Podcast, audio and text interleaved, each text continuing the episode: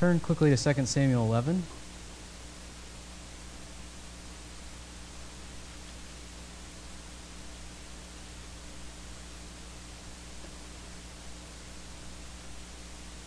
sure you're familiar with the story. I just want to highlight a few things from this passage as background to the other passage because I think it's very commonly accepted, and even the inscription above Psalm 51 would indicate that it's connected with David's sin with Bathsheba.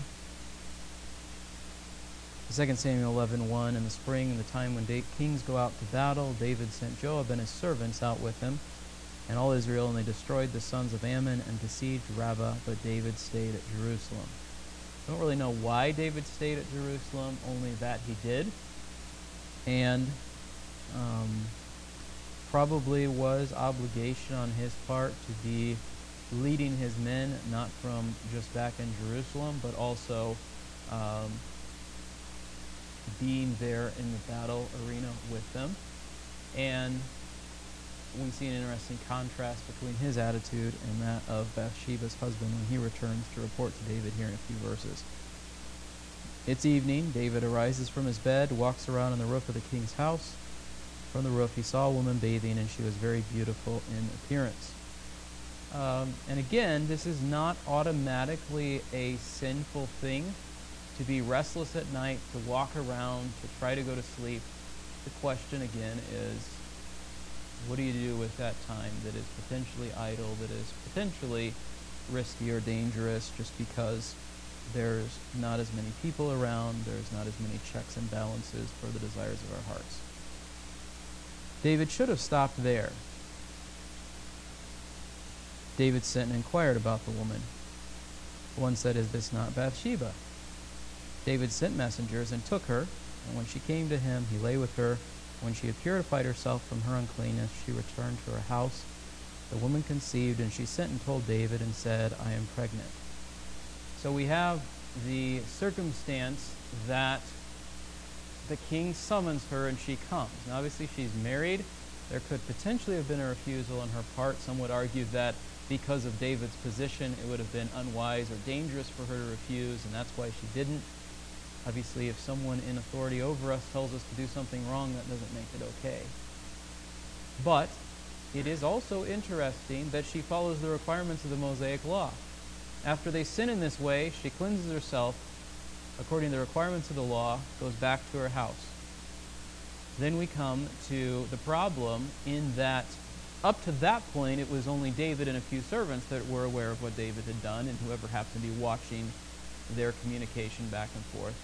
Now she's pregnant, and it's going to be obvious that something is going, has gone on, and as we see shortly, the fact that her husband was at battle is going to indicate that it was not her husband, it was someone else.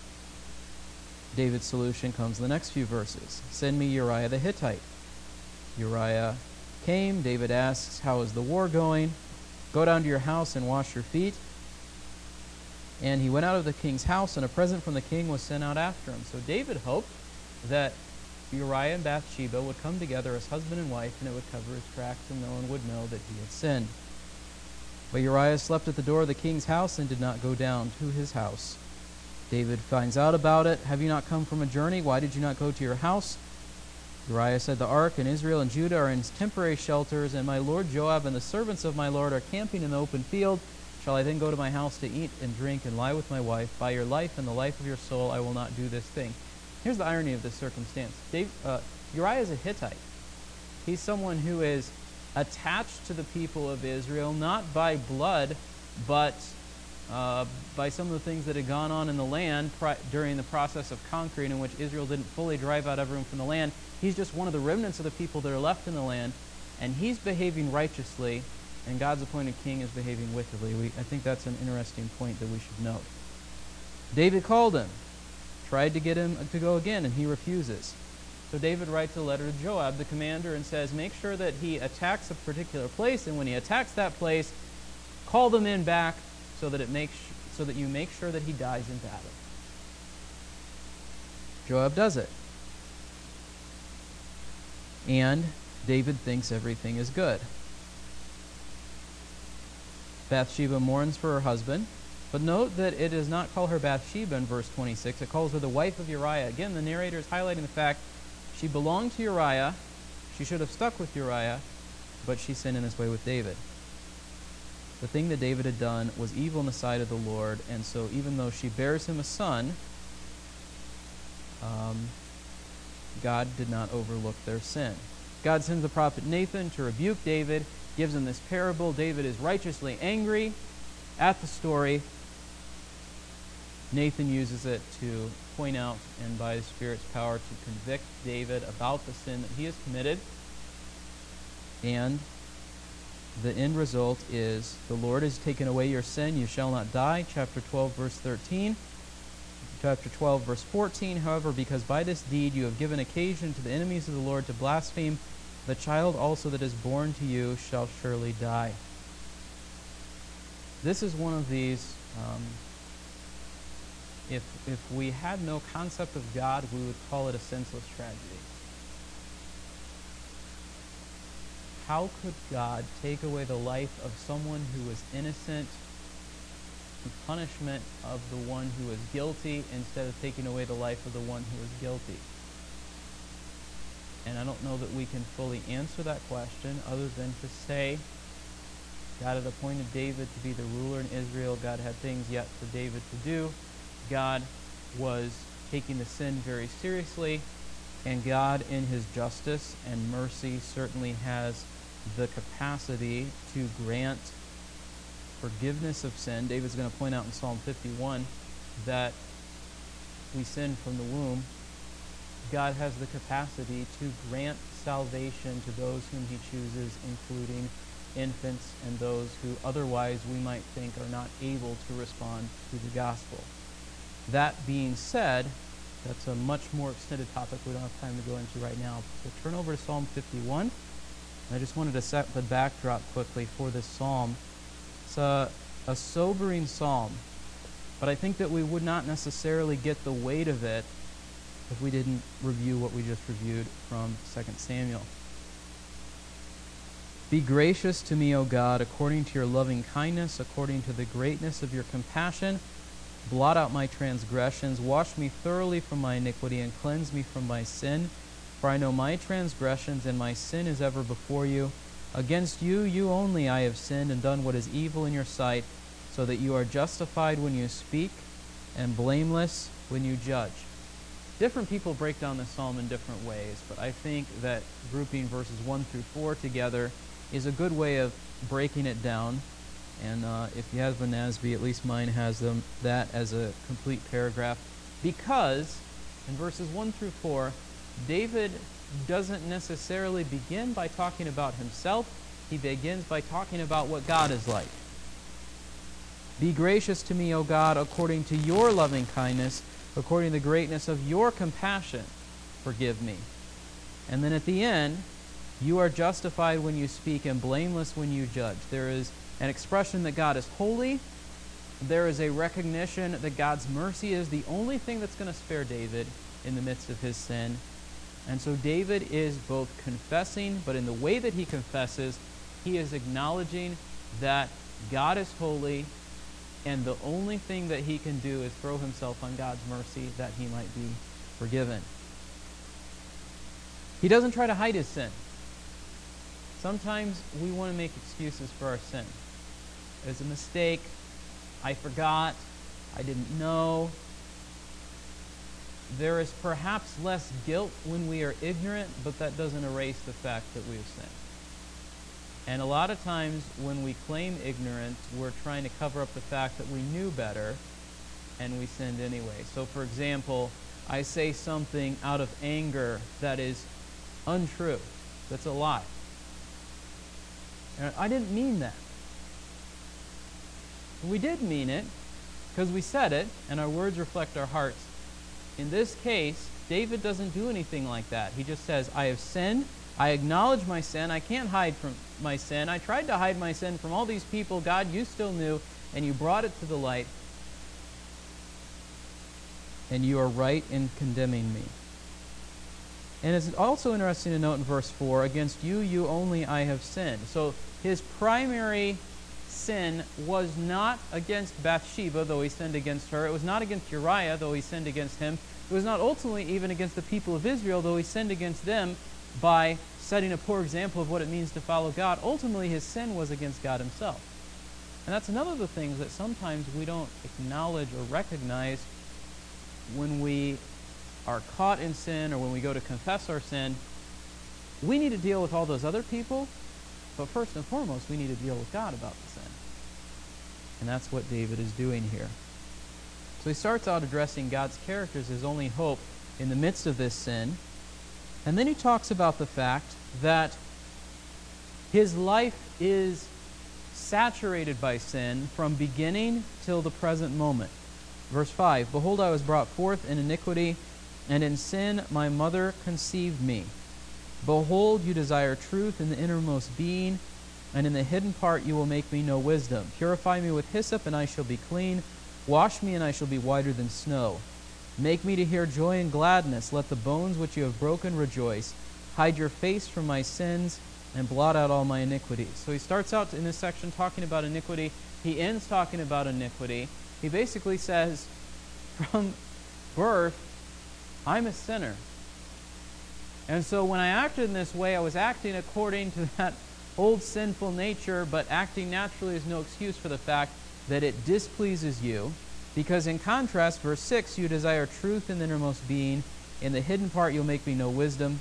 That second phrase of verse 6 there's a lot of dispute about how exactly to render the Hebrew. Is it a, uh, a future? Is it a, a present statement? Regardless, the point seems to be this God is working in us internally to deal with the sin that's in our hearts. I think that's the bottom line that we can take away from those couple of verses. Because we sin from birth, God has to intervene and transform us internally, not just our outward actions. Verse 7 has a lot of imagery that would have had to do with the, um, the Mosaic system, the things that God had required the Israelites to do. So, purifying me with hyssop. Uh, if you had leprosy and the priest says, okay, you're clean of the leprosy, he would have taken water and he would have sprinkled you with the water as a sign that you were clean of the leprosy. Not that it magically washed the leprosy away, but that was a symbolic thing of saying the person was now cleansed. Other times, they would have used hyssop as a it would have been he dipped it in the blood of the sacrifice and it was a sign of purification.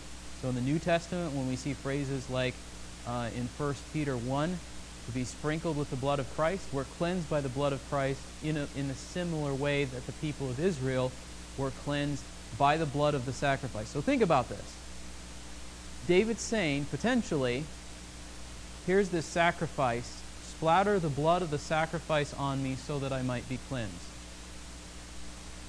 And we tend to think, yeah, they did sacrifices, no big deal.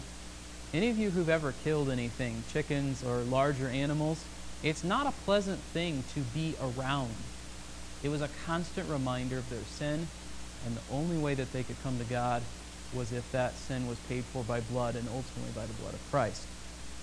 Wash me and I shall be whiter than snow. There were all sorts of rituals associated with the law of purifications and cleansing. Ironically, the thing that Bathsheba did after uh, they sinned and committed adultery together was not like taking a bath to be clean, it was taking a bath to be ritually clean and reaccepted into the community, despite the fact that she had sinned against God and against her husband.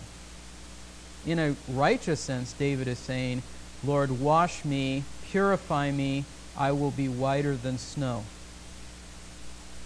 When it says, the bones which you have broken rejoice, he's probably saying, my guilt has sunk in so that I feel it in the entirety of me. If you've ever had guilt about something that affects you very intensely, it's like you can feel it in your bones. And David is expressing, I think, in a figurative sense, that sort of agony that he is experiencing because of his sin and the only relief from it is God's forgiveness. When he says hide your face, he's not saying ignore me, go far from me. He's saying on the basis of the fact that you can forgive my sin, forgive my sin, and blot out my iniquities. Not erase them, but forgive them. And then we come to the familiar part here in the middle. Create in me a clean heart, O God. Renew a steadfast spirit within me. Do not cast me away from your presence. Do not take your Holy Spirit from me. Restore to me the joy of your salvation and sustain me with a willing spirit.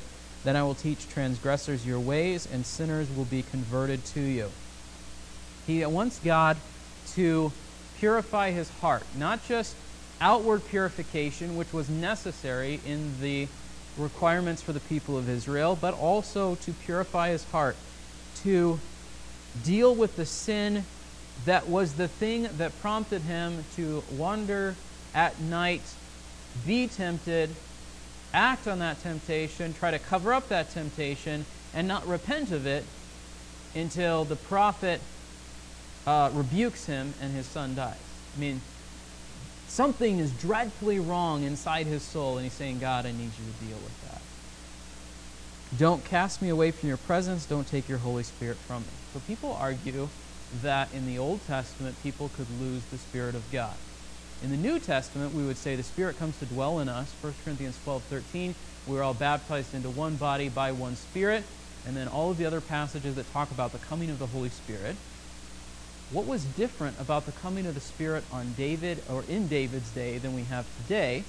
It would be the fact that the Spirit specially enabled people for specific tasks, both in the Old Testament and I would also argue in the New. So, like uh, Acts 4, they prayed that the Spirit would give them boldness. They were filled with the Spirit, and there's the earthquake, and they all go speak the Word of God with boldness. That would be a parallel thing to what's going on here. He's saying, Don't take away your Spirit from me, like you took away your blessing and the work of your Spirit in the life of Saul and gave him over to Satan to be possessed by an evil spirit and to go his own way. That's what he's talking about. He's not saying uh, that he can lose his relationship with God. He's saying that God could take away the kingship from him because of his great sin. That, that's the kind of the idea. And he would lose the special enabling power of the Spirit in that way.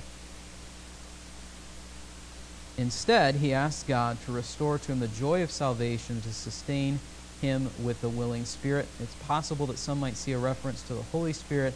I think the willing spirit, in my mind, echoes what we see in another psalm um, in the example of Christ prophesied in a psalm where it says, uh, Behold, I come to do your will, O God. So instead of wanting to go his own way, he would have a willing spirit to go God's way and to do what's pleasing to God. The end result of if God does this transforming work in his heart and in his soul would be that he would then in turn teach other sinners here's what God's done for me, here's how God has forgiven me, here's how you need to turn from your sin, here's what God can do for you. And that's, I think, the point of verse 13. Verse 14 Deliver me from blood guiltiness, O God, the God of my salvation. Then my tongue will joyfully sing of your righteousness. O Lord, open my lips that my mouth may declare your praise. For you do not delight in sacrifice, otherwise I would give it. You are not pleased with burnt offering. The sacrifices of God are a broken spirit, a broken and contrite heart, O God, you will not despise. Again, he cries out to God, Deliver me Blood guiltiness is his life was forfeit because he murdered another. Think back to the book of Genesis, right? Whoever sheds man's blood, by man shall his blood be shed. And the fact that he arranged the circumstances so that the uh, enemies that they were fighting killed Uriah, he was no less guilty because his wasn't the hand that directly killed him. He was guilty of the blood of Uriah. And so he needed God to forgive him and deliver him from that. And only then would he be then freed again to joyfully sing of God's righteousness. Um, just as an aside, it is difficult to commune with God and with his people when we are harboring sin in our hearts. Because we don't want to be around other people because they might bring it out in some way. We don't want to go before God because we feel guilty, and sometimes we don't feel like we want to give up the thing that we are sinning against God, whatever it might be. But David recognized that his sin was an obstacle to him properly worshiping God. But the worship that God requires, interestingly enough, verse 16, was not sacrifices. And we say, well, wasn't that like most of what the Israelites did in their worship was things connected with various kinds of sacrifices? Yes, but David is making the point, like the prophets would make the point later on, Like Samuel made the point to Saul Hey, Saul, you made sacrifices not when God told you to do and not in the right way. God's not going to accept your sacrifice. Even though you saved the really great stuff from the people that you conquered, God's not going to accept that sacrifice. In the same way, um, the prophets would make the point later on Israelites, you guys are making sacrifices day after day. Your heart's not in it. You don't love God, so it doesn't mean anything. David is saying, I've done the outward rituals, and perhaps even while I'm going and doing the rituals in this intervening time period, because think about this nine months for a typical pregnancy, right? David's going to the temple, probably, right? Participating in the worship. God wouldn't have accepted any of that worship because David's heart wasn't right before him, right? And so he says, The sacrifices of God are a broken spirit, a broken and contrite heart, O God, you will not despise. He needed to repent of the sin, and that's what he's doing in this psalm, in the things that he's expressing. The last two verses, some people think, were added later in the history of Israel as sort of an addendum or a commentary, possibly after the Israelites had gone through a similar experience, become aware of their sin of idolatry primarily, gone away into captivity, were now praying for God to restore his favor to them as his people. Uh, while that is possible, given the fact that the book of Psalms was compiled over a decent period of time and not like all in a single year, I think it fits very well with the context and that David could be the one who is expressing it at the end of this psalm. And we didn't sing this verse when we sang uh, the psalm, but this verse is basically saying, these two verses, God, by your favor, do good to Zion, build the walls of Jerusalem. Then you will delight in righteous sacrifices and burnt offerings and whole burnt offering. Then young bulls will be offered on your altar. We'll come to verse 19 in a moment because it seems to contradict 16. What is verse 18 saying? God, I've sinned, and my sin undermined your name before the nations around me. So They could look at David and be like, you know what? This guy's just like our kings, has a harem, doesn't control himself, lies, murders, cheats, whatever. And that's in fact part of what Nathan accused David of, right? You have given the enemies of God an opportunity to blaspheme his name. Now, David in this psalm is saying, By your favor, do good to Zion and build the walls of Jerusalem in the way that it's, it's um, uh, phrased in, in uh, the hymns of praise song. The idea is, despite what I've done, exalt your people, exalt your name, right? Why then, verse 19, does he talk about sacrifice? Because in verse 16 he says, You don't want sacrifice. And now in verse 19 he says, Then you'll delight in sacrifices. The point was not that they should never do sacrifices. The point was they need to get their heart right, or the sacrifices didn't mean anything. And if they dealt with the sin that was in their hearts, then they could come to God and offer the sacrifices, and not just them, but other sinners converted to you, verse 13. And all of these would gather together. And despite the fact that David had a great and wicked and terrible sin, God forgives him, God restores him, and God's name can be exalted more even through this circumstance. So, what's our conclusion then? When we go to God and ask forgiveness for our sin, and we ought to ask forgiveness for our sin because it offends God, we need to do so on the basis of God's character. Like David does at the beginning. Your loving kindness, your loving loyalty to your people, though they don't deserve it. His compassion, according to the greatness of your compassion, blot out my transgressions. We need to come before God with that kind of attitude, remembering who He is, remembering, as David did in the second part of the psalm, the wickedness that we are prone to before we know Christ, and even sometimes after we have professed faith in Christ, that needs to constantly be dealt with, constantly be purified, and we can't clean it up ourselves. We can't cover over it. We can't hide it. We need God's help to deal with it. We too can pray the same sort of thing that David does in verse 10 Create in me a clean heart, renew a steadfast spirit within me. Repentance begins at the point of salvation, and that initial repentance is necessary, turning from our sins, turning to God. But that's something we've got to keep doing all through life. Not to get saved every time, but to continually grow more like Christ and to continually put off more and more of our sin and put on more and more of our right more of God's righteousness. We may never hopefully have murdered anyone or committed adultery or all of these sorts of things. But we are still guilty for all of the sins that we commit. Hateful words that we speak, greedy desires of our heart, the list goes on. And we ought to be repenting to God of all those things as well. And paralleling the idea of sacrifices. If you are loving some specific sin or several specific sins and still coming to church and singing songs of worship and giving in the offering and serving on a workday and whatever else, are those good things to do? Yes. But God is not going to accept him in the same way that he, did if, he would if your heart was right before him. We don't earn favor with God by doing good things, just like the sacrifices didn't save the Israelites. They were the sign of obedience. But in the same way, it's possible for us to do outward acts of obedience and not have a right heart before God.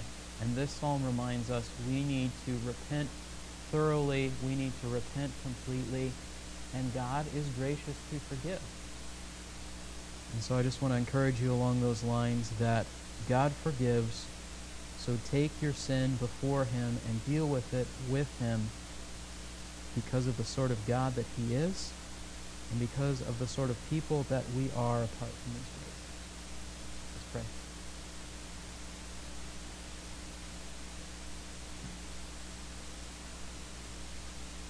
Lord, it's only by your grace, by your mercy, that we are not consumed in a moment for the sins that we commit.